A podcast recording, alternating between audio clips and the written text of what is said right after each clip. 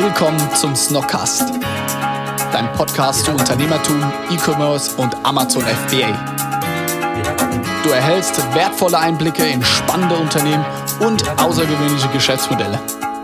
Zusätzlich erwarten dich ehrliche Interviews, hitzige Diskussionen und motivierende Gespräche. Der Snockcast bringt dich und dein Business auf das nächste Level.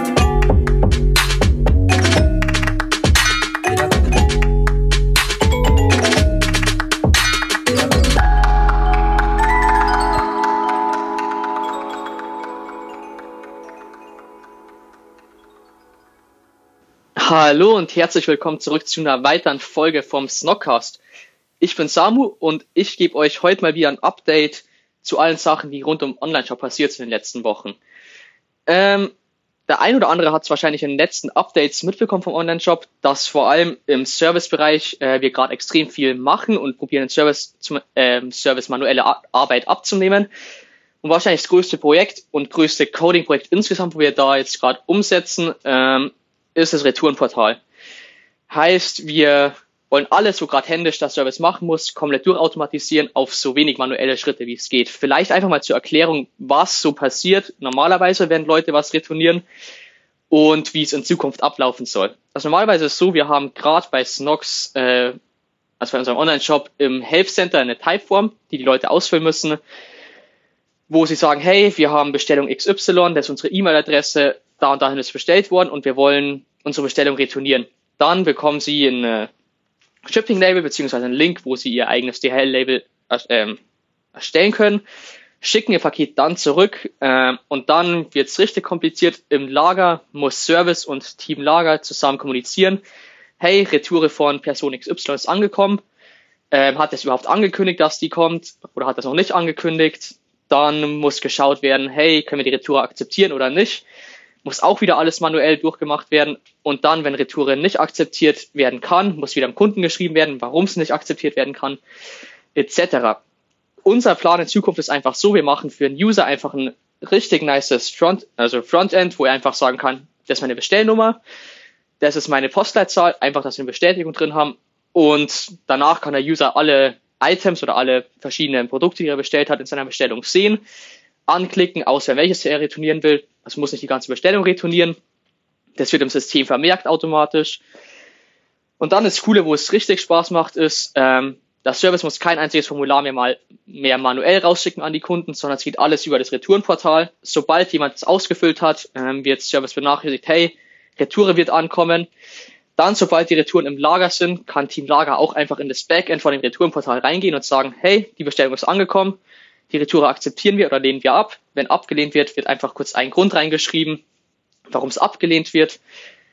Ähm, Team Service ist dann eigentlich komplett raus und muss nur antworten, wenn der Kunde darauf antwortet. Wenn die Retour einfach angenommen wird, läuft was jetzt auch noch manuell gemacht werden muss. Jetzt muss manuell jede einzelne Bestellung retourniert werden, also händisch. Und was wir dann machen werden, sobald das Retourenportal funktioniert und Retouren als akzeptiert angeklickt werden, werden genau die Items, die in der Retoure drin sind, auch wieder automatisch zurückerstattet. Heißt, im Endeffekt erleichtert zum Service extrem viel Arbeit und macht auch einen Kunden den ganzen Retourenprozess eigentlich viel spaßiger und schneller, als er bisher ist. Ähm, das ist mit Abstand das größte Coding-Projekt, wir auch haben. Ähm, da sitzen wir, glaube ich, seit knapp eineinhalb oder zwei Monaten jetzt schon dran an dem. Und voraussichtlich werden wir es schaffen, dass wir Anfang September das ganze Ding online nehmen und vielleicht ist einer von euch ja unter den Glücklichen, der dann in die Testphase reinkommt. Sobald das die Testphase ähm, gut überstanden hat, werden wir es natürlich auch live nehmen. Dann außerhalb von Retourenportal-Thema haben wir gerade noch mehrere andere Themen Online-Shop. Eins von denen sind ähm, Aktionskampagnen, die wir vor allem im Marketing-Team und E-Mail-Marketing-Team umsetzen wollen und was da zum Beispiel geht. Wir wollen einfach, um Sales an bestimmten Tagen zu pushen, coole Aktionskampagnen fahren. Die erste, wo wir jetzt gemacht haben da dazu, war am 30. Juli zum Tag der Freundschaft. Da haben wir im Prinzip gesagt, hey, wenn du zwölf Produkte kaufst oder zwölf Paar Boxershorts zum Beispiel, kriegst du drei Paar von unseren Füßlingen dazu geschenkt, die du mit deinen Freunden dann oder die du deinen Freunden verschenken kannst. Ähm, leider hat die erste Aktion nicht so gut funktioniert, wie wir es uns gehofft haben was wahrscheinlich einfach daran gelegen ist, dass wir zum einen auf den Shops die Aktion nicht gut genug kommuniziert haben, als auch in den Ads, ähm, was überraschend war und interessant. auf Bestandskunden, also auf die E-Mail-Liste, hat es einigermaßen gut funktioniert, aber weitaus ähm, von dem, wo wir uns erhofft haben. In Zukunft wollen wir da auch noch viel, viel mehr machen, äh, müssen, glaube ich, aber da auch noch viel dazu lernen, wie wir so Aktionskampagnen am besten fahren und vor allem auch, wie wir es kommunizieren, welche Kampagnen auf, auch Sinn machen, zum Beispiel so Tag der Freundschaft. Hat es so überhaupt Sinn gemacht, dass wir so viel Aufwand reingesteckt haben? Weil man muss sagen, wir haben einen kompletten äh, Produktkonfigurator dafür gebaut für den einen Tag. Ähm, auch mit Hinblick darauf, dass wir unsere Bundles einfach besser machen wollen in Zukunft. Deshalb ist nicht komplett umsonst gewesen die Entwicklungszeit da dafür, aber wir müssen uns einfach, glaube ich, bessere Tage dafür aussuchen, die auch bei Kunden besser ankommen und nicht wirklich jede Aktionskampagne fahren. Deswegen war extrem gutes Learning. Und da ist mir gerade auch einfach wirklich extrem viel dabei, dass wir schauen, hey, wie können wir so Aktionskampagnen am besten fahren? Ähm, welche Tage sind dafür am besten geeignet? Dann vielleicht einer von den Tagen, äh, wo wahrscheinlich jeder im E-Commerce-Bereich kennen wird, äh, ist die Cyber Week, äh, Black Friday mit, mit Cyber Monday. Da fangen wir so langsam auch an. Ähm, vielleicht sagt Moritz dazu was in den nächsten Podcasts mal, wie sie die Lagerbestandsplanung dafür machen. Das finde ich zumindest super interessant äh, im Vergleich zu letztes Jahr. Letztes Jahr haben wir, kann ich mich noch gut erinnern, das ganze Online-Shop-Team äh, inklusive Johannes am Donnerstagabend angefangen für Black Friday vorzubereiten. Und wenn man jetzt sieht, was ein Jahr später ist, ist einfach nur krass, dass wir jetzt Mitte, nee, Anfang August anfangen, äh, uns Gedanken für Oktober, wann ist, ich glaube, Oktober, November zu machen, äh, wann auch immer die Cyber Week ist und jetzt schon anfangen zum Planen, ist einfach nur krass. Auf jeden Fall, da fangen wir jetzt auch so langsam an mit der Konzeption, wie die Seite ausschauen soll, wie viel Rabatt wir geben, ähm, was für Varianten wir testen werden, vielleicht da, was auch für die ein oder anderen Optimierer unter euch interessant ist. Black Friday, man hat ja wirklich nicht viel Zeit zum Testen und Optimieren. Deshalb, was wir wahrscheinlich machen werden, wir werden zwei bis vier Varianten von der Website haben, dann die vier Varianten gleichzeitig laufen lassen ähm, und im Prinzip das so machen, wenn wir nach einer bestimmten Zeit äh, merken, hey, das und das performt besser, werden wir den Traffic prozentual umleiten, dass einfach die, also die Seite, die am ersten am meisten Umsatz bringt, dann auch ähm, an die meisten Leute ausgespielt wird.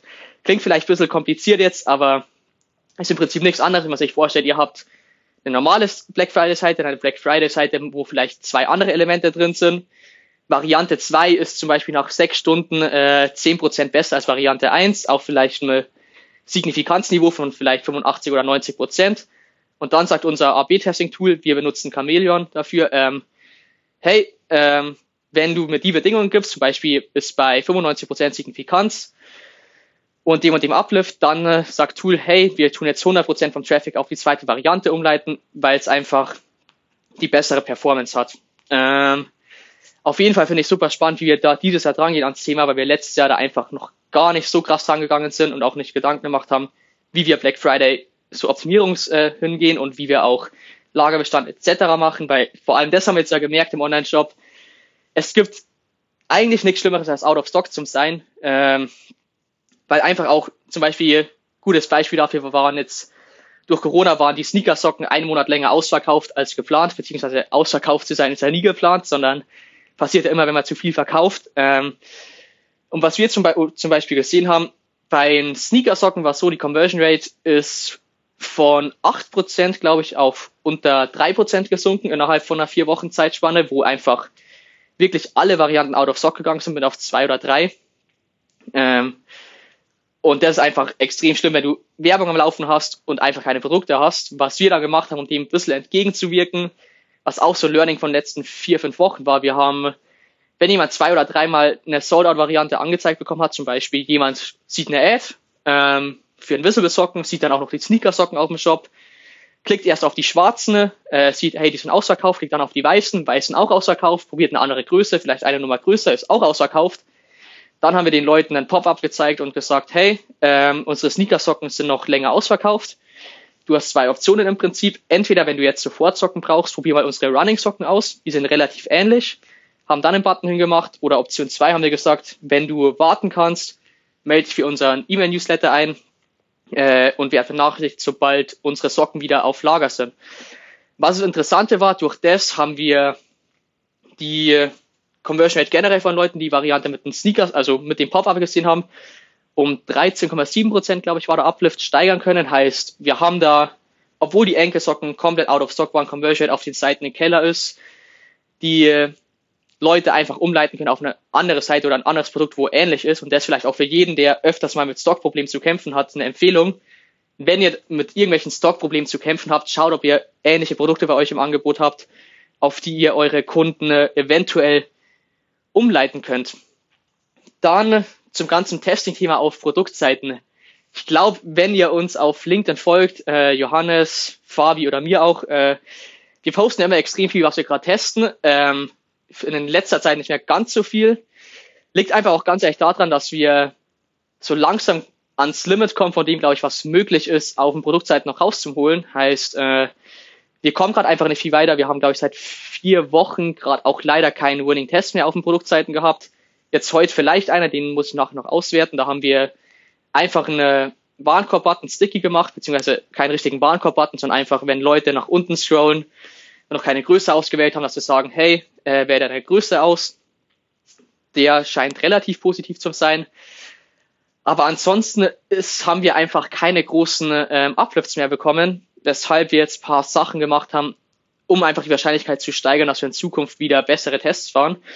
Eine Sache davon ist, dass wir einfach in Zukunft alle Hypothesen ähm, oder ich sag mal so Hypothesen für alle, die es nicht wissen, ist ja mehr oder weniger einfach eine Vermutung, die du aufstellst und dann testest. Ähm, was wir bei Snox machen vom Prozess her vielleicht mal zur Erklärung, wie wir an Tests drangehen. Wir schauen uns einfach Userverhalten an, wir befragen User, was User machen, wir schauen ins GA rein, wo sind Abnormalien, also wo sind irgendwelche Segmente, die sich komplett anders verhalten und probieren dann daraus zu schließen, hey, ähm, das und das führt zu dem und dem Verhalten auf dem Shop. Wir überlegen uns, hey, das ist eigentlich nicht zielführend zu einem Kauf, wie können wir das Verhalten ändern? Ähm, und bis jetzt war es so, dass wir eine Hypothese komplett ausformuliert gehabt haben und alle Hypothesen priorisiert haben, dass wir es getestet haben. Was wir jetzt gemacht haben, einfach um die Chance zu erhöhen, dass wir mehr Winning Tests haben und Tests, die einfach einen größeren Impact haben, wir gehen einfach in einem Dreier- bis Vierer-Team alle Hypothesen durch, hinterfragen alles, schauen, hey, können wir die Hypothesen auf irgendwelche Behavioral Patterns runterbrechen, was man eigentlich immer machen sollte. So jeden Test, den ihr fahren wollt, hat irgendwas mit Psychologie zu tun, also äh, ganz grob mal gesagt. deshalb probieren wir einfach immer, hey, ist der Test wirklich oder gibt es wirklich wissenschaftliche Forschung dazu zu den Hypothesen? Können wir es wirklich so testen? Widerspricht nichts dagegen. Also einfach, wir probieren alles so lange zum Hinterfragen, bis wir zum Schluss kommen, hey, äh, die Hypothese testen wir oder wir testen es nicht und tun dann nochmal neu priorisieren. Also wir haben einfach nochmal so einen zusätzlichen Iterationsstep eingebaut jetzt, dass wir einfach wirklich nur noch die allerbesten Hypothesen testen und nicht mehr alles. Ich glaube, das ist auch so für Leute, die ein bisschen mehr schon testen, wahrscheinlich eins von den wichtigsten Sachen, am Anfang hat man einfach brutal viele Ideen, die man testen kann. Extrem viel von den Ideen werden auch Gewinner sein, aber dann kommt man irgendwann einfach an den Punkt, wo man sagt, hey, wir müssen uns wirklich auf das Wichtigste fokussieren zum Testen. Ähm, und zum Beispiel im Fall bei uns, das ist so, sollen wir wirklich die Produktseiten weiter optimieren oder sollen wir zum Beispiel sagen, hey, Bundles sind bei uns Sachen, die extrem gut funktionieren, lass uns doch mal das Projekt Bundles angehen und das optimieren. Oder auch, hey, Homepage haben wir fast noch gar nichts getestet, lass uns mal schauen, was wir auf der Homepage alles testen können und vor allem für welche Segmente. Und das ist einfach so, ja, man muss einfach probieren, die Qualität immer höher zu bringen. Das ist auch so ein Anspruch an uns selber. Wir wollen immer nur noch die besten, also bessere Tests haben, bessere Uplifts haben. Und wenn wir so merken, hey, wir kommen irgendwo an so eine Grenze, muss man sich einfach überlegen, hey, macht Sinn, an dem Punkt weiter zu optimieren? Ähm, sollen wir eine andere Page optimieren? Aber auch, hey, äh, wir sehen, wir kommen da nicht weiter was für Maßnahmen gibt es aber, die wir nehmen können, die uns in allen Bereichen helfen, aber trotzdem vielleicht später auch helfen, dass wir da noch mehr Prozentpunkte rausholen. Und in dem Fall war es einfach, hey, wir müssen unsere Hypothesen besser äh, priorisieren, wir müssen irrelevante Hypothesen einfach rausschmeißen, etc. Ähm, ich hoffe, das war jetzt nicht komplett äh, Overkill, was ich da teilweise erzählt habe und verständlich. Ähm, falls ihr dazu Fragen habt zum ganzen Testing-Bereich, schreibt einfach mir. Ich glaube, Maxi wird sowieso oder wird die ganzen Links von uns in die Beschreibung reinhauen. Aber ich hoffe, dass ihr da was mitnehmen habt können. Ähm, und das sind eigentlich so alle großen Punkte, die bei uns gerade im Shop anstehen. Also nochmal Recap, Retourenportal werden wir Anfang September live nehmen. Ähm, dann Aktionskampagnen. Wie gesagt, wir fangen jetzt gerade an mit Black Friday, uns darauf vorzubereiten, überlegen, was können wir machen. Generell, was für Tage gibt's noch, die wirklich interessant sind, um Aktionskampagnen zu fahren. Dann Testing, einfach Qualität steigern von Hypothesen. Wie schaffen wir es, noch mehr Winning Tests zu machen? Wie schaffen wir es, bessere Tests zu machen, etc. Dann ein Punkt, den ich ähm, vielleicht ein bisschen anschneiden kann, wo wir auch viel am Überlegen sind gerade und drüber sprechen, wo ich auch mit Fabian Johannes viel drüber spreche, ist einfach, ab wann macht es Sinn, richtig krank in Branding auch reinzugehen, weil eins, wo wir merken, so Facebook, du kannst nur bis zu einem gewissen, ich sag mal so, bis zu einer gewissen Grenze skalieren und dann irgendwann erreichst du einfach mit Facebook nicht mehr alle Neukunden und was wir gerade überlegen sind, wie kann Snock zum Beispiel mit Influencern zusammenarbeiten? Kann man irgendwie mit irgendwelchen Influencern geile Kollabos machen, eigene Socken-Kollabos, eigene Unterhosen etc. Und das ist auch so ein Punkt, da kann ich vielleicht beim nächsten Update ein bisschen mehr darüber erzählen. Das ist einfach, wo wir noch viel drüber nachdenken, was man am besten machen könnt. Ich hoffe, ihr habt ganz coole Updates bekommen vom Online-Shop. Wenn ihr Fragen habt, äh, schreibt uns einfach, äh, beantworten wir super gern. Und dann bis zum nächsten Mal. Haut rein. Wir hören uns. Ciao. Zum Schluss kannst du uns noch etwas Gutes tun. Wenn dir der Podcast gefällt und dir einen Mehrwert bietet, wären wir dir sehr dankbar über eine Bewertung auf iTunes. Denk dran, jeden Sonntag und Dienstag um 18 Uhr gibt es eine neue Folge. Überall dort, wo es Podcasts gibt. Vielen Dank für deinen Support und bis zum nächsten Mal. Ciao.